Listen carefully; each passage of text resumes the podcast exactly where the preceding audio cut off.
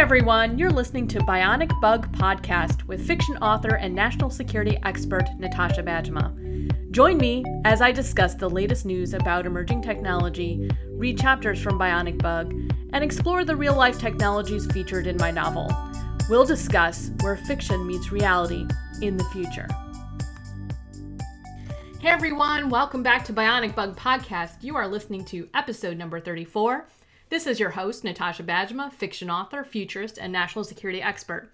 I'm recording this episode on December 9, 2018. First off, a quick personal update. I'm now in the editing phase for Genomic Data, Book 3 of the Lara Kingsley series. If you're enjoying Bionic Bug thus far, you can order Project Gecko, Book 2. I'm offering print versions on Amazon and the ebook version on Kobo or Walmart. I'll include the links in the show notes. Also, I'm really excited to announce that I've selected a professional narrator, narrator to produce the audiobook for Bionic Bug. I expect that this will become available in February or March of 2019. Let's talk tech. Three headlines for, actually, two headlines for this week. Um, last week, I talked at length about the CRISPR baby controversy. This week's headline is Despite CRISPR baby controversy, Harvard University will begin gene editing sperm. Published on November 29 in MIT's Technology Review by an Antonio Regal- Regalado. This article highlights a critical dilemma surrounding many emerging technologies, the many benefits they offer to society. Of course, these are juxtaposed with risks and ethical gray areas. Um, and what troubles me most is the, the lack of discourse and awareness about these issues beyond scientific communities who are concerned with the research. Um, and they, te- they involve very important questions for society. Do we want to prevent genetic diseases from birth? If so, under what conditions? At Harvard University, scientists will be using CRISPR to edit the DNA of sperm cells in order to reduce the future risk of Alzheimer's. Unlike the controversial experiment in China, this research will not produce embryos or the birth of genetically modified babies, um, but it's still um, concerning to a lot of people. We're getting closer to the reality in which we can alter the DNA of children before they're born to enhance their health prospects. But I think an important question is should we? The article raises some other important questions um, to think about. What if a new killer virus arises and sweeps the world? Maybe there wouldn't be a vaccine, but some people would be able to resist it thanks to their genes. Um, wouldn't we want to give the, the genetic antidote to all members of the next generation? there are a lot of important questions we need to answer and that debate needs to happen at a political and societal level and not not in niche niche communities um, which they're currently happening. So last week the atlantic came out with a great summary of the issues surrounding the crispr baby controversy. I'm not going to talk about that article uh, now but um, it's called the crispr baby scandal gets worse by the day. Great summary of the issues. I'll include the link in the show notes my next headline is The Coming Cyber War. China may already be monitoring your electronic communications. This is an opinion editorial published by Morgan Wright on The Hill in on December 4.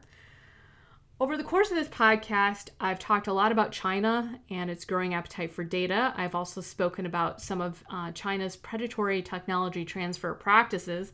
In fact, this is a running theme in the Lara Kingsley series, um, one that starts uh, most strongly in Project Gecko, the second book. This op ed highlights yet another example of China's activities designed to support its Made in China 2025 strategy, and it shows how we're missing the big picture. In this article, Mr. Wright discusses how U.S. subsidiaries of Chinese transportation companies are competing for contracts in the United States. In fact, they've won four contracts valued at $2.5 billion. For example, one of these Chinese owned companies won the bid for producing 254 subway cars from the Massachusetts Bay Transportation Authority. This bid was half the amount of the next highest bid. How is that even possible? Well, the Chinese government offered the company massive subsidies to give it the upper hand in the competition. Okay, if you're upset about this, then you're already missing the big picture. The real issue here is the technology that will be installed in these subway cars Wi Fi, surveillance cameras, automatic passenger counters, Internet of Things technology, and Chinese software and hardware. All of these this allows China to gather data. Okay, it's time for a soapbox moment. I don't think that we value data sufficiently in this country. Most of us, myself included, offer up massive amounts of data about ourselves to private companies in exchange for free services. What we fail to understand is that the future runs on data. Take CRISPR, for example. Without data about the genomes of living organisms and gene sequences and what c- functions they code for, CRISPR is a hammer without a nail. People get up in arms about the ability of CRISPR to modify embryos, but don't even blink at the notion of sending their DNA away to a private company to learn about their ancestry. It's the data, stupid. Artificial intelligence is another area where people get more excited about the prospect of super machines than the fact that machine learning tools run on data being collected by private companies, which, is, which are then used to make decisions. Often, this data simply reflects today's reality, it's often biased. We don't see it, but we're becoming prisoners of our own data. And that's where I'll leave you and step off my soapbox today. All right, let's turn to Bionic Bug. Last week, we left Lara receiving a tour of Fiddler's Beetle Farm. Ooh, scary. Let's find out what happens next.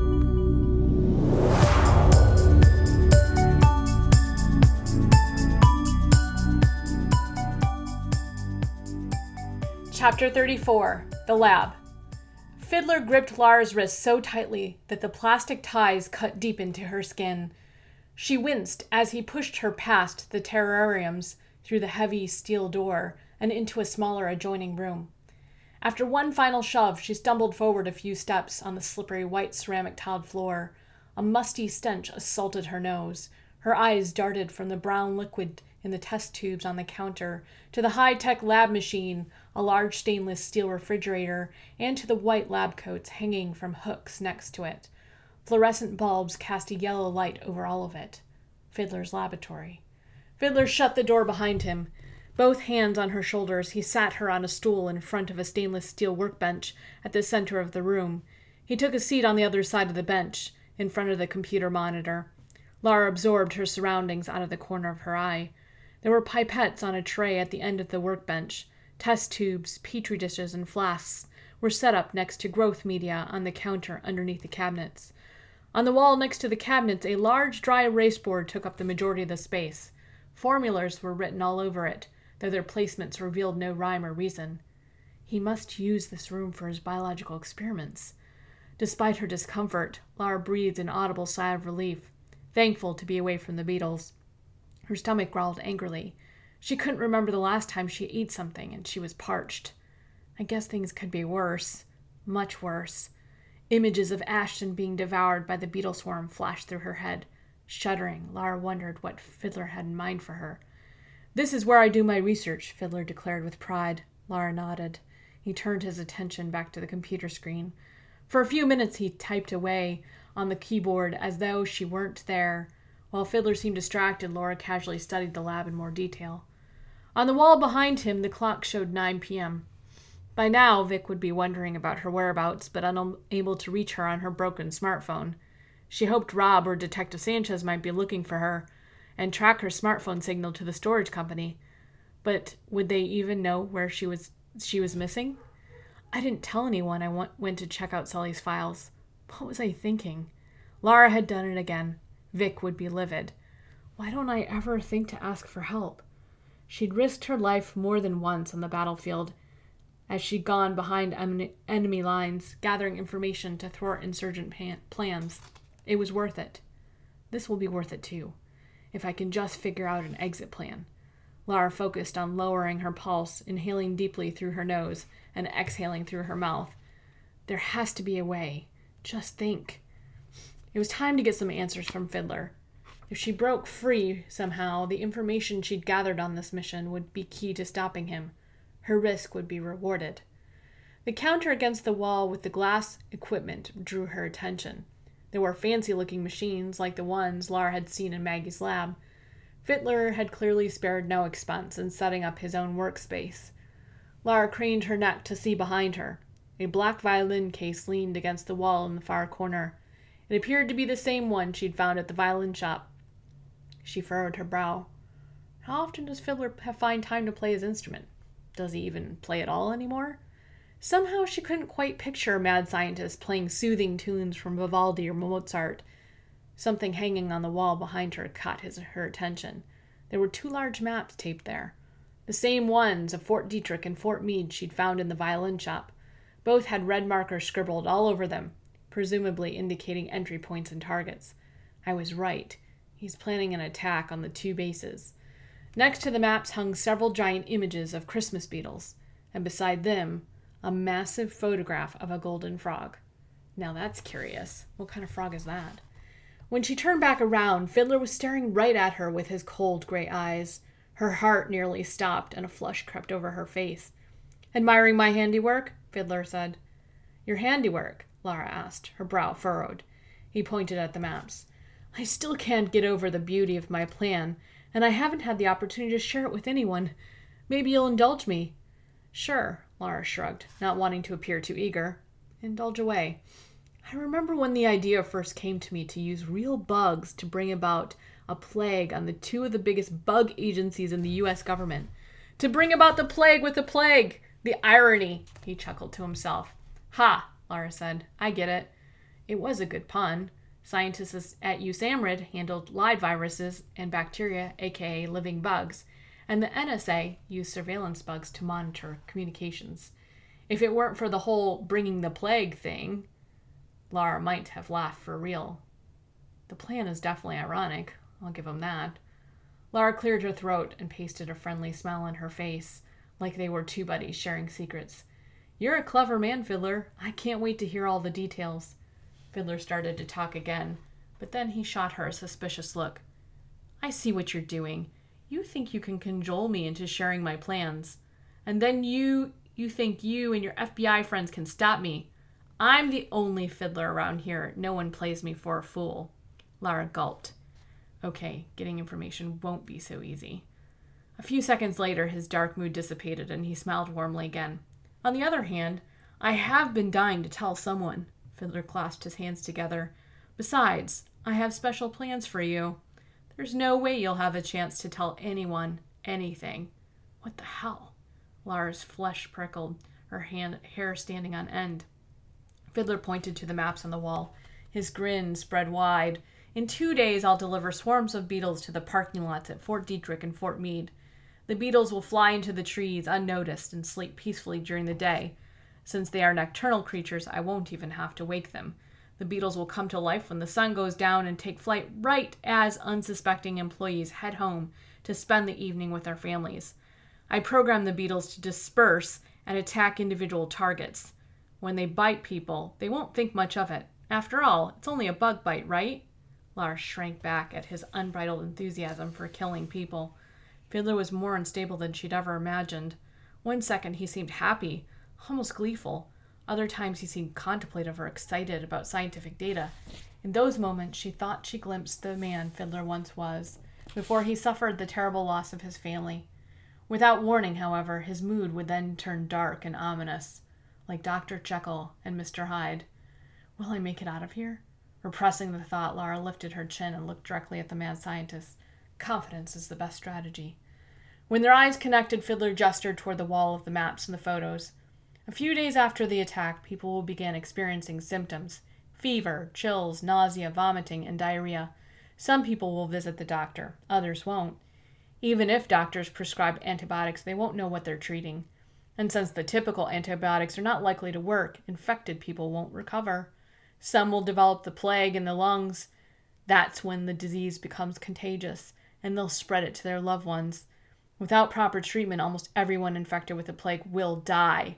It will take several weeks before doctors realize what they're dealing with, that they're dealing with an, a plague epidemic, and months before they figure out the source. Lara shivered, thinking of her own symptoms. Even on antibiotics, the disease knocked her off her feet for two days. The bite wounds on her arm itched angrily, but she couldn't reach them since her hands were tied behind her back. But you're going to kill innocent people who had nothing to do with what happened to you. Fiddler's upper lip curled. Wasn't my mother innocent? And what about my grandson and son in law? What did they have to do with anything? No, these people are filthy bureaucrats, all of them. They belong to the system that sold me out, betrayed unsuspecting innocents, and killed my family to do the real work of protecting our nation. They forced me to experiment on my own lab, in my own lab, so that my wife's death is also on them, and now in return I will kill them all. Lara's blood ran cold. She could tell Fiddler meant it. He was fully committed to his plan and believed nothing could stop him. I don't understand. Isn't your grievance with Cybershop? Don't you really do you really need to kill all those innocent people? Think about your daughter, Anita.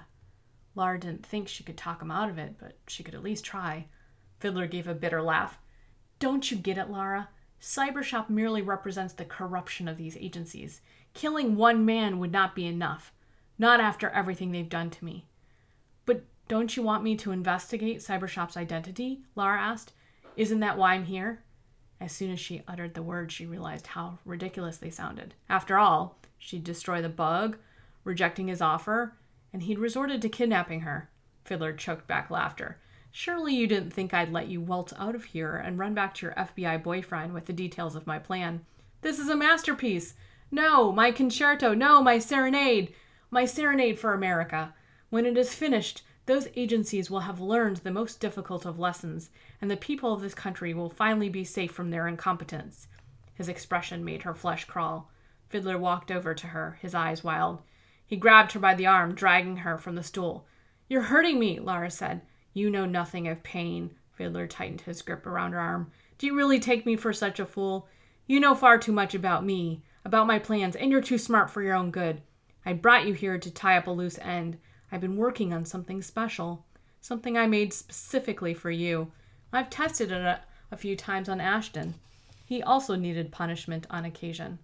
Lara swallowed hard. She couldn't control her heartbeat anymore, and it raced inside her chest, thumping against her ribs. Her stomach turned as her body chilled. You see, I've been watching you for the past few weeks, and I know how much you dread my precious beetles. Fiddler yanked her into a dark room next to the laboratory. A small yellow bulb, bulb hung from the ceiling, flickering as it swung from its cord. When her eyes adjusted to the inconsistent light, she gasped in horror and stepped backwards, crashing into Fiddler. He shoved her forward with all his might, and she nearly fell headlong into the glass wall of six foot tall tank of golden beetles. With her hands tied behind her back, Lara bent her knees and pressed them against the tank wall to brace herself. Fiddler put one hand in the middle of her back and the other on the side of her head, pressing her face hard into the glass. To learn your lesson, you'll spend some quality time with my precious creatures. His cruel voice reminded her of the hissing over the transmitter. She bit her lip hard, so hard she tasted blood. A knot formed in the pit of her stomach. Fiddler pointed to the cameras hanging in the corners. And I'll capture it on live on camera and send the video to your pathetic boyfriend. You're sick, Lara said. As much as she tried to maintain a tough posture, intense fear swirled in her gut. Now or never. She put all of her weight on her left leg and slowly bent her right knee, bringing it up to her chest. With all her might, she jabbed the back of her foot into Fiddler's groin. For a moment, he moaned in surprise and released his grip. Her right foot planted back on the ground, Lara turned to face her captor and blanched at the barrel of a handgun in Fiddler's hands. Fiddler set his jaw and narrowed his eyes at Lara. The gun pointed straight at her. Lara kept her distance, her hands still tied behind her back. Fiddler reached for the glass door of the tank and opened it. He motioned her for her to enter. No way, Lara said, shaking her head, keeping her eye on the gun. Fiddler lunged toward her, gun in hand. He pressed the barrel to her temple. Move, he said. Lara's body froze. It was either the gun or the beetles, both of which were deadly. Going out like Ashton, that wasn't an option. Fiddler pushed her toward the door, but Lara braced her arm against the edge of the tank and dug in her heels. She desperately searched in her mind for a third option. I'm not going in there, Lara grunted as sweat dripped from her face. Fiddler backed up slightly, and Lara cowered, thinking he was going to hit her in the head with the butt of the gun. But instead, a loud crack filled the room as Fiddler fired the gun, and Lara's instincts made her dive to the floor, right into the tank. As she dove, the side of the tank scraped her arm, ripping her shirt and removing a layer of skin. Lara had closed her eyes, the sound of the gun filling her with fear. Now she opened them to find Fiddler had shot the ceiling, and she lay inside the tank. With a wicked grin, he closed and secured the door with a heavy padlock. Her energy was spent, and she couldn't fight any more. No, please, Lara screamed, squeezing her eyes shut. Please don't. Fiddler turned off the light, closed the door, and the room became pitch black. You can't leave me in here. Lara screamed at the top of her lungs. Horrified, Lara curled up in a fetal position when the first beetle landed, landed on her bare arm. Exposed by the tear in her shirt, she cringed. Her instinct screamed at her to writhe and flail to get them off of her, but she froze. If I remain still, maybe they'll ignore me. The six small feet of the beetle pricked the fresh scrape on her arm. She fought to overcome the urge to shake it off her. Without warning, a sharp pinch caused her to yelp in pain. The beetle had bitten her, near the wound in her arm. Blood bubbled up and dripped onto the glass floor. The buzz of the swarm overhead grew louder. My blood is attracting them. She looked up to see the beetles descend upon her. They landed and crawled all over her, nipping angrily at her flesh. A wave of nausea hit her, and she tasted bile.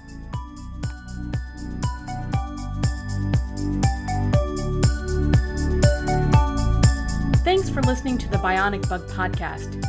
If you enjoyed the show, please leave a review on iTunes. You can also support my time in producing the show with Patreon at www.patreon.com. That's P A T R E O N forward slash Natasha Bajema. See you next week.